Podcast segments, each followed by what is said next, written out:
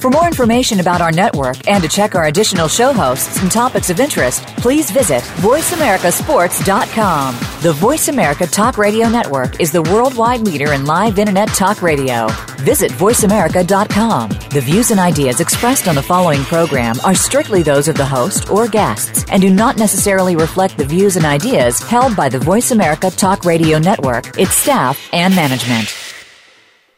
The horses are at the gate. And they're off! Welcome to Winning Ponies. With a weekend coming up, this is the spot to be for news, handicapping, and spotlights featuring the winners behind horse racing today. Now, here's your host, John Englehart, racing's regular guy. And thanks for joining us for another edition of Winning Ponies. Going to bring you a fun filled show today. Of course, we will be recapping the 142nd Kentucky Derby and also chiming in on its companion race, the Kentucky Oaks. And then uh, we're going to look forward to the Preakness Stakes, and I brought in uh, two top handicappers, award winning writers. Uh, Frank Angst, who uh, works for the Blood Horse. Uh, the whole time I was on the backstretch at uh, Churchill last week. I couldn't help but keep bumping into Frank. I saw him on the walkover or walking over just behind Pat Day in the connections. So I just thought I'd kind of get Frank's uh, read on uh, the whole week leading up to the Derby, uh, what he, you know, thought about it. Were there any buzz horses?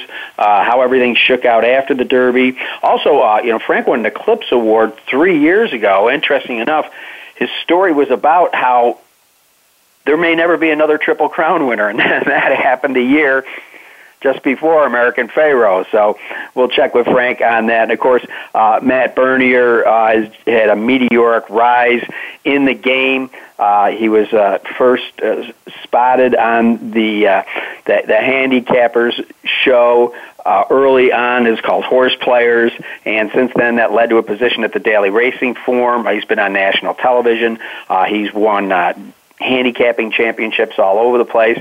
So Matt's nice enough he's going to step out of a private party and uh, and join us for a little bit. Well, I hope uh, everybody had a uh, good Derby Oaks weekend. I hope you pulled down your easy win forms. Uh, we're not giving the names out, but we did have winners of our handicapping contest of the Derby. Odds are we'll probably do the same thing for the Preakness and the Belmont. So you've got to get online at winningponies.com and check out the contest. Also, so pull down your easy win forms. We did have some big hits. Of course, uh, this week we're doing several graded races from Belmont Stakes, and just recently at Belmont we hit a one dollar super key for five thousand four hundred and seventy-seven dollars, and a one dollar pick four for two thousand eight hundred and eighty-seven. Obviously, they're racing at Churchill Downs now. We did pretty good there. On the third, a 50 cent pick five paid $5,362. So get those easy win forms. Go to winningponies.com. Well, it was uh, Nyquist, as uh, predicted here. Of course, uh, master of the obvious. I was able to give you another uh, Derby favorite uh, just to run them down did, uh, by the way, personally hit the trifecta. It was a pretty nice one considering these were all legitimate horses. Uh, Nyquist over Exaggerator and Gunrunner in the Tri Mohaymen. Uh, coming from off it to finish in the fourth spot. Then uh, rallying was sudden breaking news, uh, Destin, Brody's Cause, Mo Tom, the Japanese horse Lani, who I don't think caused too much problems. Find him was Mor Spirit, then My Man Sam, Tom's Ready, Creator, Outwork, Dancing Candy, Trojan Nation, Oscar nominated. He'll be back on the turf. Majesto, Whitmore, and they kind of just eased up with Shagaf. So uh, that, of course, was your Kentucky Derby. Now, the Kentucky Oaks, the whole uh, scenario changed there when the champion Songbird came down with a little bit of a fever, and uh, the undefeated filly is did not make the trip. But the ones that did make the trip, all of a sudden the, the uh, gates filled up.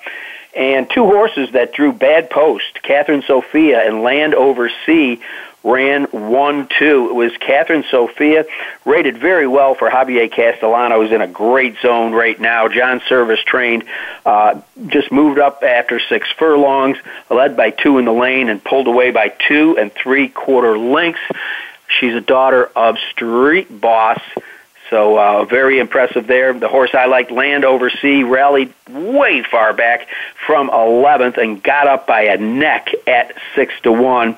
In the third spot was Lewis Bay, who uh, we said was a stamina horse, got away at 5 to 1, and Lewis Bay lasted by a head over Go Maggie Go, who was only making the third lifetime start of his career of her career rather. Uh, but it was uh, just a glorious two days. Believe it or not, it only rained once during the entire two day program. And of course, that was the race just before the Kentucky Derby. People were worried that, oh no, don't tell me, you know, I've got to go change my bets and bet Exaggerator because he moves way up in the slop.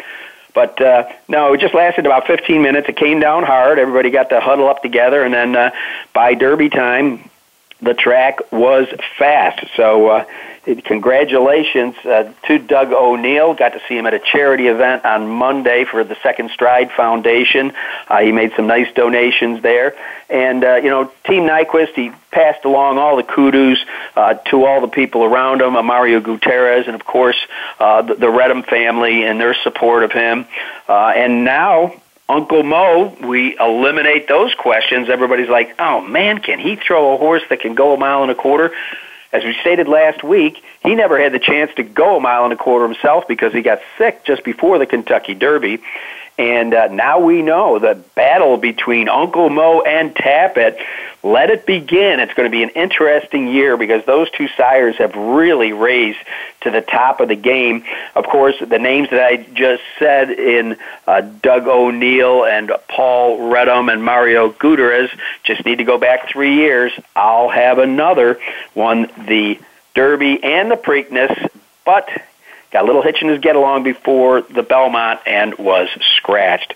So we'll see what happens. He settled in uh, at Pimlico and uh, was with an interview with uh, Doug O'Neill today, and he said basically he just kind of jog him and take it easy with him every other day. And they figure after a mile and a quarter win that didn't seem to take too much out of him, he says, that there's just no reason to ask him for any more speed. So uh, he'll be entered into the race with just over 3.2 million in earnings and goes into the race undefeated, uh, five grade ones, and uh, it'll be uh, very interesting to see exactly uh, who's going to line up against him. Uh, we do uh, have some information that came out. Uh, the good news is the Derby coverage averaged 15 million viewers. We always like to hear that about our sport, that people are watching it, and then it parlayed into one of the best hockey games ever that came on because people happen to have the station on. Now, here's what we are hearing from Marty McGee this just broke about an hour ago. It looks like Brody's cause and sudden breaking news are going to wait it out for the Belmont Stakes. So there will be no Preakness for those two, but it looks like Exaggerator and Lani are going to go. Gunrunner still undecided. Steve Asmussen hasn't pulled the trigger there yet. But Dale Romans though Brody's Cause won't be in there, will have cherry wine. So uh, Brody's Cause gets a little bit of a race. Cherry Wine did not go in the Derby, didn't get enough points, so he'll come in fresh. As always, they'll be taking shots at Nyquist, but uh, from listening to uh, Doug O'Neill today, he's very confident everything's going great. And if you think about it, all the horses that got entered in the Derby, there were not any late defections. They all stayed sound and healthy right up to the race. Of course, that left some horses uh, on the outside looking in. Now, trainer Brad Cox is not fully committed, dazzling gem, but says if the colt works well at Saturday on Churchill, he intends to go into to the Preakness. Uh, other horses expected for the Preakness are Awesome Speed, the uh, sometimes crazy Lani, uh, Stradivari, and Uncle Lino. So I think we're going to see more speed in here. It'll be very interesting. But uh, you know, uh, Doug O'Neill says he's just going to leave it up to Mario as he has in, in all of his races, and just see how it sets up. Uh, the odds maker uh, down at Pimlico doesn't want to be known as Mr. Three to Five, but it looks like his record as the odds maker for the Preakness will stay perfect. He had three to five on California Chrome and three to five on American Pharoah. So. Uh, that's pretty much uh, what's happening in the Derby and the Preakness for now. Uh, what's interesting is Frank Stronach has announced that he wants to run a $12 million Pegasus World Cup on January 28th at Gulfstream Park. The race will be restricted to 12 horses whose connections will be required to pay 1 million each to buy a spot in the World Cup starting gate. This is going to make for some very very interesting conversation over the weeks ahead. Uh, Edgar Prado, who cut his teeth on the Maryland circuit, has decided that he is going to return to the Maryland circuit full time. Of course, Edgar, who's a class act, he's won almost 6,900 races, has decided to, to go back there. Uh, he did win on Derby Day with a long shot I had. Uh, Divisadero for my friend Buff Bradley in the um, Miami Mile Stakes and Smoking Kitten. Uh, actually, Smoking Kitten in the uh, Miami Mile and the Woodford Reserve was on Derby Day. So he's excited about uh, returning to Mar- Maryland. And of course, our jockey of the week, no big surprise there, Mario Gutierrez, undefeated in America's Great Race. He's two for two, and uh, he gets Jockey of the Week. So uh, that rounds out as much information as I get to you. There were so many stakes races on the Oaks and Derby card. You're just going to have to check them out yourself. But uh, uh, Tepin and uh, uh, Catch a Glimpse were very impressive, and uh, maybe going on to other championship seasons. We're going to find out what happens when. Uh, Songbird gets healthy and she can catch up to some of these three year old fillies that took care of the Oaks. One last thing, talking about fillies, Beholder did take the Adoration Stakes in her debut on Sunday. Gary Stevens was in the saddle. So good to see her back in training. She is now six years old, and B. Wayne Hughes of Spendthrift have said she may even race at seven if she stays sound. Right now, she has a record of 16 wins, 21 starts, and three seconds earnings of nearly $4.5 million. All right, well, that's a look at what's happening now. We're going to take a little bit of a break, and when we come back, we're going to be talking to Eclipse Award winner Frank Angst. You're listening to Winning Ponies. The opening kickoff is a beauty. It's a fly ball deep right field. Back goes O'Neill. He's at Tough the shot. got it with 2.8 seconds left. to left. I don't care where they put him. This one is out of here. From high school to the pros, we, we cover everything. Cover everything. Let your voice be heard. Voice America Sports. And they're off. What? Can't make it to the track? You can still get all the action with winningponies.com, the home of the easy win form, the most accurate predictions on thoroughbreds, quarters, and Arabian horses at most American and Canadian tracks. Whether it be the Triple Crown, Breeders' Cup, Travers, Haskell, or your daily races, don't worry, let winningponies.com make some money for you.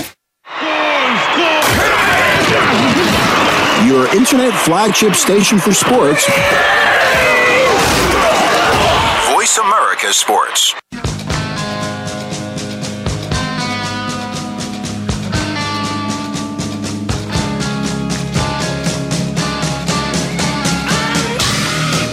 You're tuned in to Winning Ponies with your host, John Englehart. Got a tip for us? Need a tip from us? If you want to talk with John or his guests, the phone lines are now open toll free at 1 888 346 9144. That's 1 888 346 9144. Or you can send an email to show at winningponies.com. Now, back to Winning Ponies with John Englehart. All right, and with me is my friend Frank Angst, who's now with the Blood Horse. Uh, before that, he's with the Thoroughbred Times for a good dozen years. And uh, now I am talking to an Eclipse Award winning writer. Ironically, Frank won the uh, Eclipse Award for a uh, audio multi multimedia category called "Waiting and Waiting for a Crowning Glory." uh, a generation repeatedly denied a Triple Crown winner, and we were looking at California Chrome.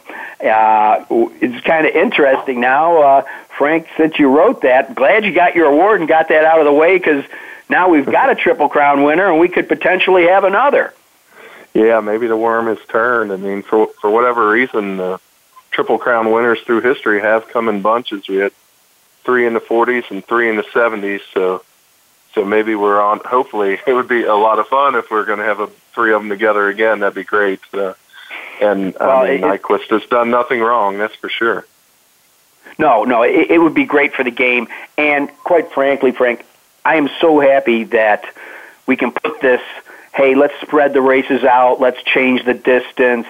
You know, people that wanted to tweak the race because all of a sudden they thought it had become impossible. I mean, thank God American Pharoah raced that, and uh, we're yet to see if if Nyquist can repeat. But let's face it, he actually came into the Kentucky Derby with better credentials than American Pharoah. I mean, that's the thing is I, I think there, there, I heard more than one commentator say that there wasn't as much buzz going into this year's Derby, and I kind of wonder if people were assigning the Triple Crown status that American Pharoah enjoyed after the Belmont to his pre-Derby. Um, obviously, he was well thought of, and he was the favorite, but Nyquist was actually lower odds.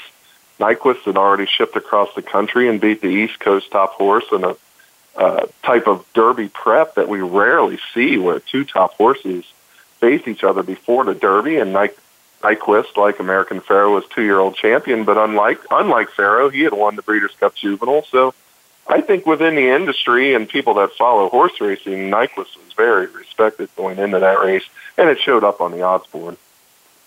I also think uh, it's interesting that it's going to put to bed another theory that Uncle Mo's can't get 12 furlongs. Yeah, I mean that was the uh, I mean, he certainly he certainly got a clue when two of his sons won the mile and eighth final preps, Nyquist in the Florida Derby and Outwork in the Wood Memorial. So that was certainly a positive sign. But if there were any doubts left, Nyquist uh, certainly got the job done in the Derby. He, he did. Uh, Sid Fernando wrote an interesting article and said it's all year long. It's kind of been a slugfest uh, between uh, Tapit and Uncle Mo, with their horses taking turns. You know, uh, Mohaymen and Creator and some of the others uh, winning big races, and then the Uncle Mo's coming back and doing the same thing, as you pointed out. So certainly uh, two sires that have really risen to, to the top of the uh, North American sire line. I know that uh, Uncle Mo at one time stood for 35. I believe he got bumped up to 75. It'll be interesting to see what he stands for next season. Yeah, I, I would suspect that'll be going up. I, I just did a story on uh, stallions that have Derby winners in their first crop, and uh, when that happens, you can expect. Well, for one thing, the first thing we'll see is in September at Keeneland, and the and then the other yearling sales as well, Saratoga, Fasig-Tipton, Saratoga. Before that, I think you can expect to see a jump in Uncle Mo prices, and and that's the way it goes. People see something that works, and they want to get on board quick. Well, on, on Derby week when I was there, uh, uh, I, we didn't sit down and have a cup of coffee and a donut, but I know our paths crossed a few times. Uh, what was the uh, the vibe you got from the Kentucky Derby. You may have alluded to it already. You know, normally there's like a hundred photographers and microphones sticking in bike, uh, Bob Baffert's uh, barn, and uh, didn't have that this year. It was kind of people were a little more spread out. Like you know, after the after the workout sessions, uh, which barn do I gravitate towards? Uh, did you notice that that it was more spread across the board? Yeah, I think some of that. And Doug O'Neill went early the one day I know at Nyquist, and uh, I, I mean the O'Neill bunch, uh, and it is kind of a team. He has a lot of people in individual roles in that stable. His brother picks out horses, and has just done an amazing job. Of the last two two year old, the last two Derby winners that were bought at two year old sales, not yearlings. Dennis O'Neill picked both those horses out, so very impressive. And uh, you know, for years, John, we heard that one. Remember when there was that long gap up the Fusaichi Pegasus? It got to 27 or 29 years without a favorite winning, and we heard one of the things that would happen was that the the connections of the Derby favorite would just feel so much pressure. The O'Neill stable is just the complete opposite of that. They could not be more loose going into a big race. And I think it, I mean, I'm not going to say, first of all, you have to have a tremendous horse, but I think it does help the horse. I think they can kind of sense some tension sometimes. So I think that's a good atmosphere to have a horse. They got settled in at Keeneland for a month, as you, as you, I know you were out there for some of those mornings as well. And, uh, I really think it was a good, loose approach uh, to let this horse be at its best. Well, you know, uh, let, us face it. You know, you know, Nyquist, uh, the fourth straight favorite to, to win the Derby, paid six sixty to win, uh, but he completed the mile and a quarter in two hundred one point three one, which is the fastest Kentucky Derby since two thousand and three, and the fourteen thousand fastest ever. I didn't hear a whole lot of people going, "Wow, he went two seconds faster than American Pharoah." Yeah, it's it's funny. I think people have become a little forgiving of times because as accomplished as we've seen, you know, we've had a triple crown winner and we had a uh, dual classic winner in California Chrome, but neither one of them ran the type of time that Nyquist ran. And, and there were reasons for that. It was a slower pace early, but, but not, I mean, Nyquist showed that you can go fast early and he can stay, you know, in, in a good distance for him and still have some pop at the end. To me, that was very impressive. Well, as you know, he's always going to uh, face uh, new players uh, when, when he gets to Baltimore. And uh, from what I, I just read, it uh, it looks like, uh, surprisingly, Exaggerator's going to go in there after him. The way Exaggerator put in that stretch run, and I know that Keith, uh, he was in the interview today too, uh, Desormeaux, uh, said, you know, if I hadn't had to wait a little bit there at the head of the lane, maybe we could have had a little more, uh, you know, full steam going at him. On the other hand, maybe he was going to beat us that day anyhow. Um, were you were you thinking maybe they were going to hold him back for the Belmont? You know, I kind of like this move, John. I kind of like the quick turnaround. Uh, for one thing, there will there will be more early speed in the Preakness, which Nyquist can show he can handle a you know a good solid pace up front but that'll just add a little bit more hope for Exaggerator. He'll have fewer horses to run through when he makes that rally. And then for me, the big kicker is watching all those races Saturday at Kentucky at, at the Kentucky Derby Day, Churchill Downs, is there wasn't a single horse that made a big closing move to win. Now it was a weird track because we also didn't see a gate to wire winner. Basically, the types of horses that won every dirt race that day or the style that Nyquist has, that pressing style, which, I mean, that's, that's the best style you can have for American racing, granted. That's basically, if you had your choice, that's the style you would want because just the way U.S. racing put, you know, they go fast early, and a lot of times the horse that can move up from that wins before the closer can get there. But I did, I do think Exaggerator was running against the track to an extent. Is it enough that he's going to turn the tables on Nyquist the next out? That'll be the interesting question. You know, right now, I mean, I, I would say that's a reason for exaggerators connections to at least take another shot in two weeks. Well, less than two weeks now, of course. Well, all I can say is if he runs second to him again, this horse is going to get an inferiority complex because I think it'll be the third time, uh, or the fourth time actually. Uh, it should be interesting. Brody's cause, I think Dale Romans was making a, a timely move. Give him a rest. We know that uh, he shouldn't have uh, distance problems with the mile and a half Belmont, and he's got a fresh cherry wine to go shoot in the Preakness against this horse. Yeah, I mean that horse is is definitely promising. A, a horse that really has caught my eye of the new shirt, shoot, new shooters at Stradivari who's just put. I mean, he's run better every time, and the previous race at Keeneland was just a head turner. I mean, it was very impressive. Now, granted, it was just an allowance race, but you you have a trainer that uh, in Todd Pletcher that's definitely capable of jumping up from an allowance to win a big stakes it, it's strange. Pletcher hasn't started a lot of horses in the Preakness, so he does. Uh, he, he at least this horse to me looks like the plan was always to go to the Preakness, which I think is to his advantage. At least it's on his schedule. I'm not ready to say he's going to jump up and beat Nyquist or Exaggerator for that matter, because usually the new shooters they don't. It's not too many times that they're able to pull it off. It's usually these horses that have already run in the Derby but but he is a horse that I will at least evaluate and look at. Well, I think you know again, Frank. If we uh, you know look at history, it is the horses that, for the most part, have foundation. And certainly yeah. Exaggerator and Nyquist, and I guess I got to throw Brody's cause, uh, cause in there, are horses that proved as two-year-olds that they were athletes. And exactly. I, I think they're always going to rise to the top. And, and I really do think that in, in the Preakness, we are going to have some new shooters. But uh, I, I know my, my, my big exacta ticket is, go, is going to be Nyquist and Exaggerator. Lord, I was blessed to get the the, the, the try in the Derby, and uh, I, I guess uh, Asmussen's kind of uh, still uh, up in the air with Gunrunner. Uh, certainly, he's a horse that uh, could go in either race. Yeah, it was funny. Gunrunner was my top Derby pick for most of the spring, and Outwork, uh, some numbers on Outwork caught my eye. I ended up making him my top pick, but uh, Gunrunner and Nyquist, I had both of those in my trifecta, that my listed trifecta, which I hit but didn't pay anything because no prices came in. But uh, Gunrunner, I mean, he's he's another horse. Even with the third in the Derby, he's really done nothing wrong. He just runs his race every time, and I think he's gonna he's gonna have his grade one day. It's very soon, I would think. He's a he's a tremendous horse to watch in person. Well, uh, Frank Angst from the Blood Horse. I've only got about a minute or so left.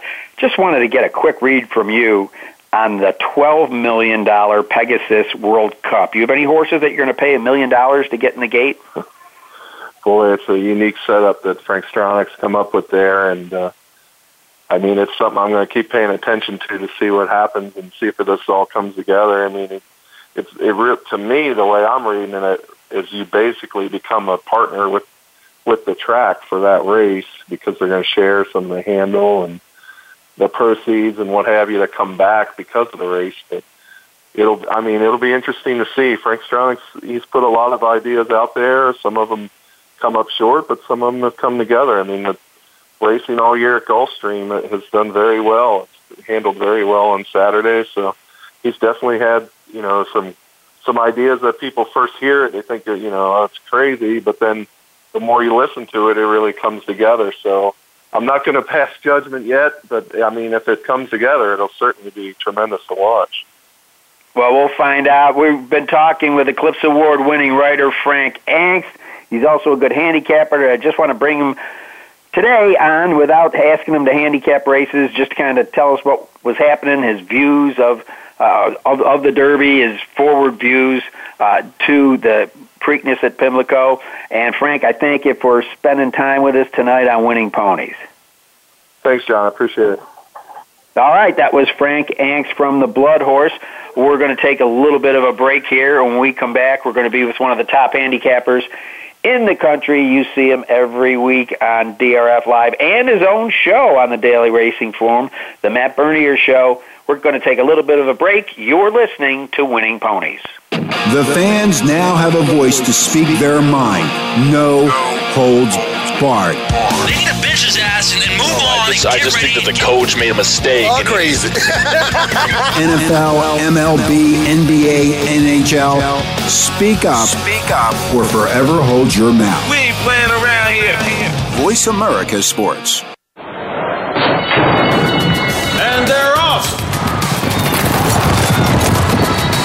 What? Can't make it to the track? You can still get all the action with winningponies.com, the home of the easy win form, the most accurate predictions on thoroughbreds, quarters, and Arabian horses at most American and Canadian tracks. Whether it be the Triple Crown, Breeders' Cup, Travers, Haskell, or your daily races, don't worry, let winningponies.com make some money for you. Tune in to the Voice America Variety channel on the Voice America Talk Radio Network. Voice America Variety broadcasts a diverse array of topics, reaching a global community. Our experts come from all walks of life, and the topics they discuss are everything from current events, arts and entertainment, leadership, parenting, relationships, self improvement, career advice, and a variety of other topics. Check us out today. You're sure to find something of interest. Voice America Variety. Talk on today's hot topics. Your internet flagship station for sports, Voice America Sports.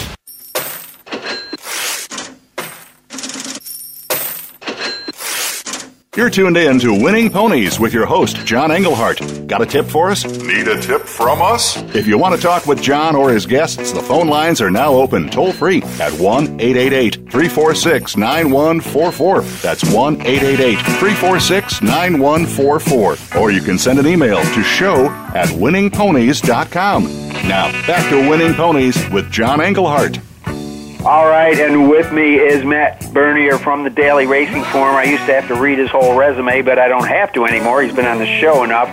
And by now, he's made his presence known uh, on the, the Daily Racing Form site. Uh, you can see him partnered up with uh, my friend Dan Illman, that was on with us uh, last week, a lot on DRF Live. But now he's uh, segued over to his own show, uh, the Matt Bernier Show, every Friday on the Daily Racing Form site. Matt, I know I'm taking you away from a party. I hope you grabbed extra beer off, off the bar for the interview. it's a no big deal. It's just a little going away. One of my girlfriend's uh, coworkers, she's moving to Chicago with a boyfriend, but uh, no problem talking talking some horses with you, John. All right. Well, uh, Matt, uh, as I said to you off mic, uh, I was a little bit busy on Derby Day, so I didn't get to do one of my favorite things, go to DRF Live. But my son Casey was home watching the dog, and he was tuned into you guys, and he actually made a few bucks. Did you guys give out some winners, or was did Casey hit the wrong number on his betting machine? Well, I mean that's always a concern that you know maybe we're giving you the wrong sort of info, and you just happen to luck out and hit the wrong the wrong button on whichever ADW you're playing on. We we had a pretty decent week. Uh, it was a situation where I know Mike Beer had a couple things that he really liked. He was high on Camelot Kitten. Uh, Dan Illman and I we were big on on Beach Patrol, and unfortunately, I say unfortunately, we made up an exacta there. We ended up on the short end of the stick, but a couple other races, Sharp Azteca, I thought was a very impressive performance in the Pat Day. And really, the, the one that kind of stung for me the most was was probably going back to that uh, the Humana Distaff where I really loved Bird at the Wire going into that race, and she just seemed flatter than flat. And I know a lot of people want to say that maybe it was a little bit difficult for closers to make up any sort of real ground. I, I thought she was in a pretty decent position. I like what Mike Smith did, get her a little bit closer to the pace, knowing maybe it wasn't quite as fast as we thought it was going to be. And she was just flatter than flat. So for me, that was really my big play of the weekend. It didn't pan out. But we had a couple other horses that ended up being okay, and hopefully, like your son, some other people fared okay. Well, I, I got lucky. Uh, my, my big play uh, of the uh, of the day was my my buddy uh, Buff Bradley with uh, I'm going to say it wrong. I know Diversidio or something along those lines. Diversidero. When I bet the horse, he yeah, was he fifteen to one. Me a few bucks because I like world world approval. oh, geez, yeah, I, I, I got him listed down here with my little long shot mark. But uh, you know, I'm, I'm thinking walking away from the window, man, I got fifteen to one on this horse. He just ran a 100 Beyer. Um, you know, be behind reporting star, and uh, then I look up at the screen when he comes across. I mean, I'm not really going to grouse about getting a winner, but boy, to go from 15 to 1 to 6 to 1, it's kind of took a little ouch out of the wallet, but ended up hit ended up hitting the try uh, in the Derby.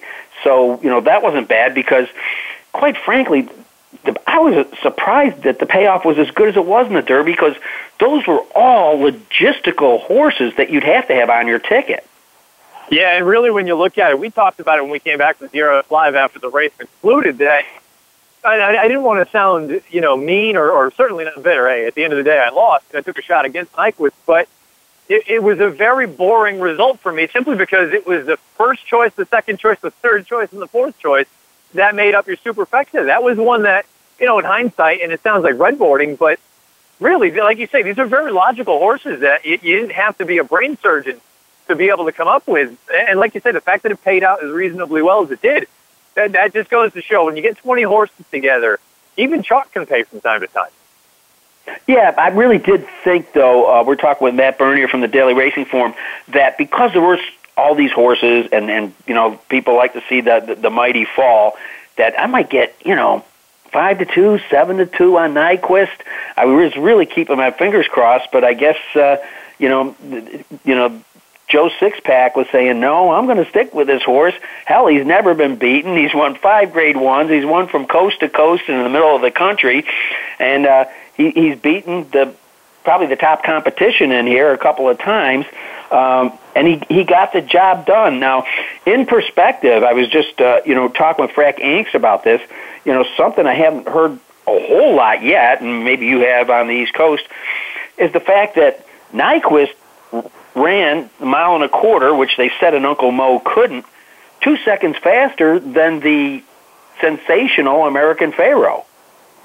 Yeah, he did. And, and, you know, you touched on Uncle Mo. That was really my concern going into the Derby. It wasn't knocking this horse from a talent standpoint. He hasn't done anything wrong. He was 7 for 7 going into it. I just wasn't convinced that that pedigree really was screaming 10 furlongs. And I, heck, I didn't even think he wanted to go nine furlongs, which he did in the Florida Derby. It was just one of those things, though, and you look at it and you mentioned the fact, for me, it's not even so much that he went two seconds faster than American Pharoah did, simply because last year during the Derby, the track was a little bit quirky at Churchill Downs. Some horses didn't take to it very well. A lot of people kind of wanted to make the, the argument that it may have been a little bit loose and it was hard to get a good foot. Um, for me, the most impressive part of, about Nyquist's performance is the fact that he was up pressing that pace from absolute jump. You know, the half mile, say what you want about Dancing Candy, he's a legitimately fast horse. That half mile being in 45 and change, Nyquist wasn't that far off of it and he still had something left in the tank. I, I got to be honest. Again, I wasn't knocking this horse from a talent standpoint. I know how talented he is going into the Derby. I didn't think he wanted the distance. I don't have any sort of argument against him at this stage in the game. We talked about it a little bit immediately following the race. You can truly sit there and say that this horse at this stage in the game is more accomplished than American Pharoah was simply because he raced in the Breeders' Cup and he won the Breeders' Cup Juvenile. This is a very talented horse, and if he continues down this path, who knows what we're looking at? Maybe we're looking at another Triple Crown winner, which sounds just insane to really say.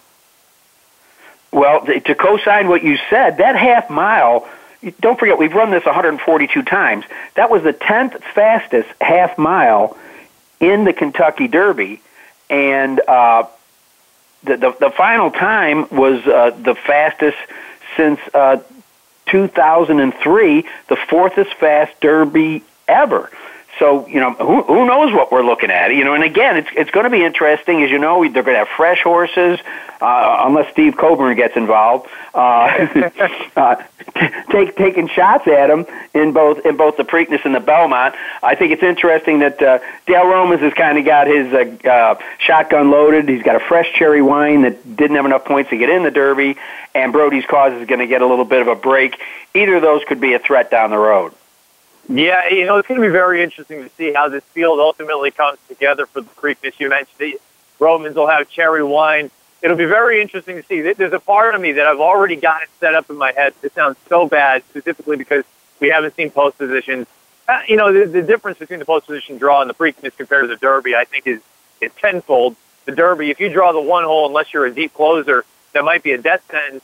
Um, the Preakness, I don't think things would be quite as fascinating to see where everyone ends up drawing but there's just a part of me, and again, I'm falling into a bad handicapper's trap of already thinking the Preakness, he's probably going to be really tough. I'm already looking forward to Belmont Park here in about five weeks because it's going to be very interesting to see. It's one of the races you and I will talk about here shortly. The Peter Pan is a very interesting horse in there. We'll get into that in a little bit, but I, I almost feel already like Nyquist gets through this test next Saturday, and then ultimately three weeks from now, we'll find out if he can handle a mile and a half and there's a little bit of history with the Peter Pan and the Belmont. Well, like you said, we'll get to that. I've got about three minutes here, and we've got a short field in the Grade Two Ruffian. It's a one-turn mile, uh, a quarter million dollars up for grabs, but uh, they uh, really couldn't uh, get more than a half a dozen horses to to draw in there. How, how do you see this this one uh, shaping up, Matt Bernier from the Daily Racing Form? Yeah, it's disappointing, like you alluded to. We've only got six horses in here, and, and uh, you know, no disrespect to the connections. This isn't a vintage running of the Ruffian. We don't have any monsters in here, I don't think. Uh, I know a lot of people are going to look right down to the inside and look at the number one cavorting. I've got to be honest with you. Her, her most recent starts have really kind of left something to be desired, in my opinion. Going back to the Breeders' Cup, I, I understand she had that far outside post, and she put in a bit of a bid. But if she was what everyone thought she was, when she was bet down to seven to two favorites that day, kind of thought she should have done a little bit better. The La Brea, I know it's Santa Anita. I didn't think there was any excuse for that effort. And then that distaff handicap most recently going seven on April 17th at Aqueduct. I, I I know she finished second. I don't think she picked her feet up. I thought it was a very disappointing performance. She'll take money. I'm not afraid to take a swing against her. I think the most likely winner in the race is the outside runner for Shug McGaughey, the six Carumba. Eh, you know, a horse that I've never really loved, but I'm starting to come around on her a little bit. Honestly, because of that most recent start in that top flight handicap, going nine furlongs, she started getting a little bit tired at the end, back to her left lead, drifting about. I think this turn back to a one-turn mile is going to do her wonders. But from a value standpoint, I don't think there's going to be anything there. She's the morning line favorite at seven to five. If I want to take a little bit of a stab with someone, I think the three spelling again for Brad Cox. Brad Cox is an up and coming trainer. Spelling again is a horse who's proven at a one turn mile in the past. She won the Grade Two Chilukki last year at Churchill Downs in a one turn mile, won by four and a half lengths over a pretty decent one in hot chocolate. And that most recent start, I thought she was just okay. I think she moves forward out of that. It's also worth noting Cox scratched her last Saturday from the Humana to run in this spot. I think if you're looking for a little bit of a price play, the three spelling again.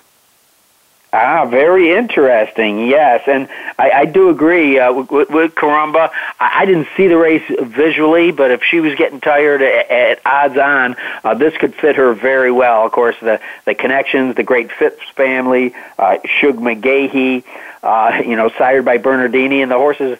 Uh, never finished worse than second, so it's uh, it's kind of hard to knock that without a doubt. Uh, at Belmont, uh, two wins and a second, and you know, you can measure every horse's best distance with a yardstick, two for two at a mile. We've just been looking at the Ruffian, the Grade Two Ruffian. They'll be carded as the seventh race at Belmont Park. Well, uh, as stated a little while ago, uh, Matt and I are going to uh, take a look at the Peter Pan Stakes that I find the most interesting race of the weekend because of the history that goes with this race and the impact that it could potentially have on the Belmont Stakes. It's run at a mile and an eighth. It's two hundred thousand, but I think most in here, well, certainly they'd like to get the top prize. Might have their eye on a bigger prize uh, down the road. So uh, we're going to take a little bit of a break here on Winning Ponies, and when we come back. We're going to be with one of the sharpest handicappers in the country, my friend Matt Bernier from the Daily Racing Form. You are listening to Winning Ponies opening kickoff is a beauty. It's a fly ball deep right field. Back goes O'Neill. He's at Tough the shot. got it with 2.8 seconds left. to left. I don't care where they put him. This one is out of here. From high school to the pros, we, we cover everything. Cover everything. Let your voice be heard. Voice America Sports. And they're off. What? Can't make it to the track? You can still get all the action with winningponies.com, the home of the easy win form, the most accurate predictions on thoroughbreds, quarters, and Arabian horses at most American and Canadian tracks. Whether it be the Triple Crown, Breeders' Cup, Travers, Haskell, or your daily races, don't worry, let winningponies.com make some money for you. If you think you've seen online TV before, let us surprise you. VoiceAmerica.tv is online now. The leader in live internet talk radio has done it again. Multiple channels, a state of the art viewing experience, live and on demand programs streaming 24 hours a day. It's exactly what you want, when you want it. VoiceAmerica.tv. From health and wellness to business, sports, and everything in between. Discover our new world. Visit VoiceAmerica.tv now and experience the future of online television. VoiceAmerica.tv. Your internet flagship station for sports. Voice America Sports. You're tuned in to Winning Ponies with your host, John Englehart. Got a tip for us? Need a tip from us? If you want to talk with John or his guests, the phone lines are now open toll free at 1 888 346 9144. That's 1 888 346 9144. Or you can send an email to show at winningponies.com. Now, back to Winning Ponies with John Englehart. And with one of my favorite handicappers, and he's certainly established if you've seen some of the contests he's won, some of them for himself, some of them for charity. Matt Bernier from the Daily Racing Form. We're coming up on a race, the Peter Pan. It's a grade two going a mile and an eighth at Belmont Park. But over the years, many trainers have used this race as a springboard to the Belmont. They don't have to do the gruel of the uh, uh, race at Pimlico uh, on Preakness Day. They can take a little time off. They're on their home court. Uh, you can go all the way back to uh, 1957 with Gallant Man. Uh, let's not forget uh, Coastal in 79. And it's a horse that turned out to be a pretty nice one by the name of AP Indy that pulled it off in 1991. It's been a little bit of a while since somebody's done the Peter Pan Belmont uh, double, but there's no reason to think that there's not a horse in here that can't jump up. These, for the most part, Matt, are very lightly raced horses. I'd like to see a little more foundation in these horses if they are planning on going a mile and a half here in a couple of weeks. Yeah, and I think that's what makes it an interesting sort of wagering proposition as well. Like I say, you've got a lot of lightly raced horses that they've got a lot of high accolades as far as the praise that they've received in their, their short time out on the racetrack. Um, and you alluded to the Peter Pan Belmont double. I believe the most recent one we had might have been Tonalist a few years ago. He caught a wet track in the Peter Pan. There's a horse in here that if anyone is going to go that Tonalist route, uh, I think a lot of people anticipate that it's going to be the number seven Unified for Jimmy Jerkens and Centennial Farms. A horse that debuted going six furlongs down at Gulfstream Park. Got a very gaudy 99 in that debut. And I, look, I, I thought it was good. I wasn't going to say anything otherwise, but at the same time, it was a situation where I said, okay, great, you look good beating up against maidens, horses that have never faced any sort of winners in their career. Prove it to me against winners, and he certainly did that in a resounding way in that Bayshore on Wood Memorial Day. It's a situation where, look, if this horse can successfully stretch out, you see Dixie Union on the bottom, he's by Candy Ride, unified from a talent standpoint, maybe the best horse in this race. I won't argue with anyone. Eric Donovan, who I think is the best morning line maker in the country, he pegged him at four to five. I think it's pretty accurate. Uh, I won't be picking him, or, picking him or betting him here, but I'll fully acknowledge he may be the most likely winner of this race. Well, uh, uh, you might have a, a camera over my shoulder, but that is the horse I have an X by. And uh, I, just for our, our audience's sake, the horse is won at six furlongs and seven furlongs. Uh, he's going to be, you know, stretching out to a mile and an eighth.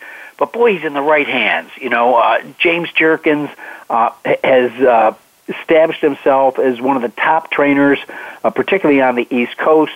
And I noticed that uh, you know since his last effort uh, on a Muddy Seals track going seven, uh, he's actually he's got him working uh, six furlongs. Obviously, he he's putting foundation into this horse in what little time he has. The horse only has two starts, uh, both of them as a three-year-old. And you also mentioned the name Candy Ride, Matt. I, I'll tell you what. It, you know, I mentioned you know Uncle Mo, Tapit. I think Candy Ride's in the conversation with those horses as far as uh, what what's been happening in, in his early crops. I think he deserves to be right up there. I mean, you look at it, this is a horse who he himself was brilliant on the racetrack in his short career here in North America. But you look at some of the horses he's already sired, whether it is you can get a mild turfer in Sydney's Candy, or you can get a legitimate, unfortunately, we didn't get to see it, and he's one of my favorite horses in the short time I've been in the business, uh, Twirling Candy. I mean, he's had some brilliant, brilliant offspring, and some of his offspring are turning into brilliant sires. Twirling Candy himself turned into a pretty good one with his first crop. So I agree with you. Candy Ride deserves to be right up there with these sort of, you know, any any distance between a mile and a mile and a quarter. They all come out running. Yeah, just like I said, you know, everybody had the uh, un- Uncle Mo written off as, as a horse that maybe couldn't get the distance. Uh, we'll find out.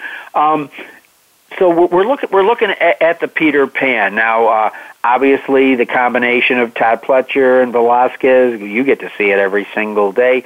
They come in here with a victory out of the Oaklawn Park race, the Northern Spur. Looks like the horse has a little bit of rateability, comes in with an 87 Beyer. But another horse that kind of catches my eye here, don't know enough about him because uh, he's coming in from the West Coast, is Phil D'Amato's Wild About Deb. What's your read on that, Cole? Wild About Deb's interesting. Most of the time, uh, when I have the ability, you know, if we're not dealing with a big sort of racing weekend or whatever it is, my focus is usually Southern California. And Wild About Deb is the horse you alluded to. That most recent start, you've got a 90 Beyer just absolutely aired in the slop. It was a race that was taken off the turf.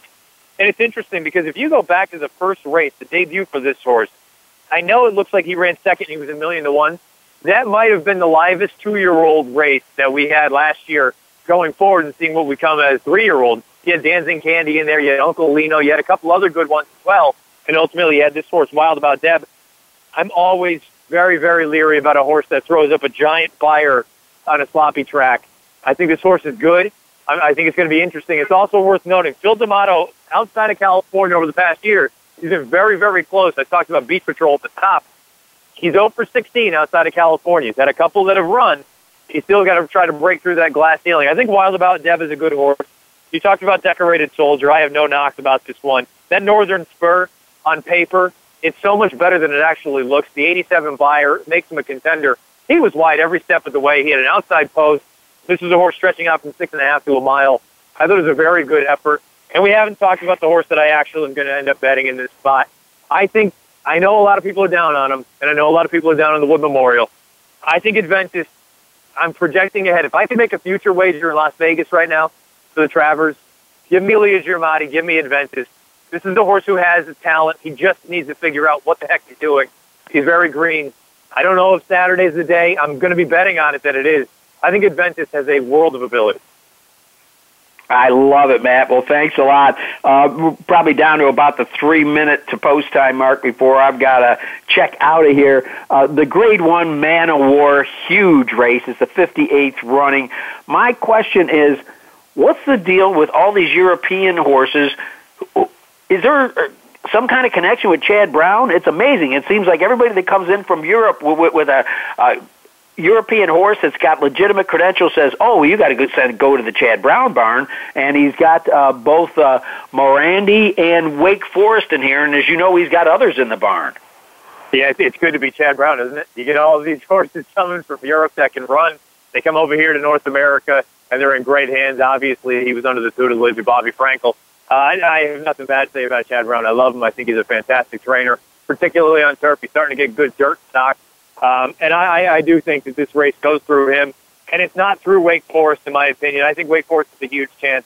Agreed. Same with Kaigun. They both ran, you know, they were a nose apart, two back in the Pan American.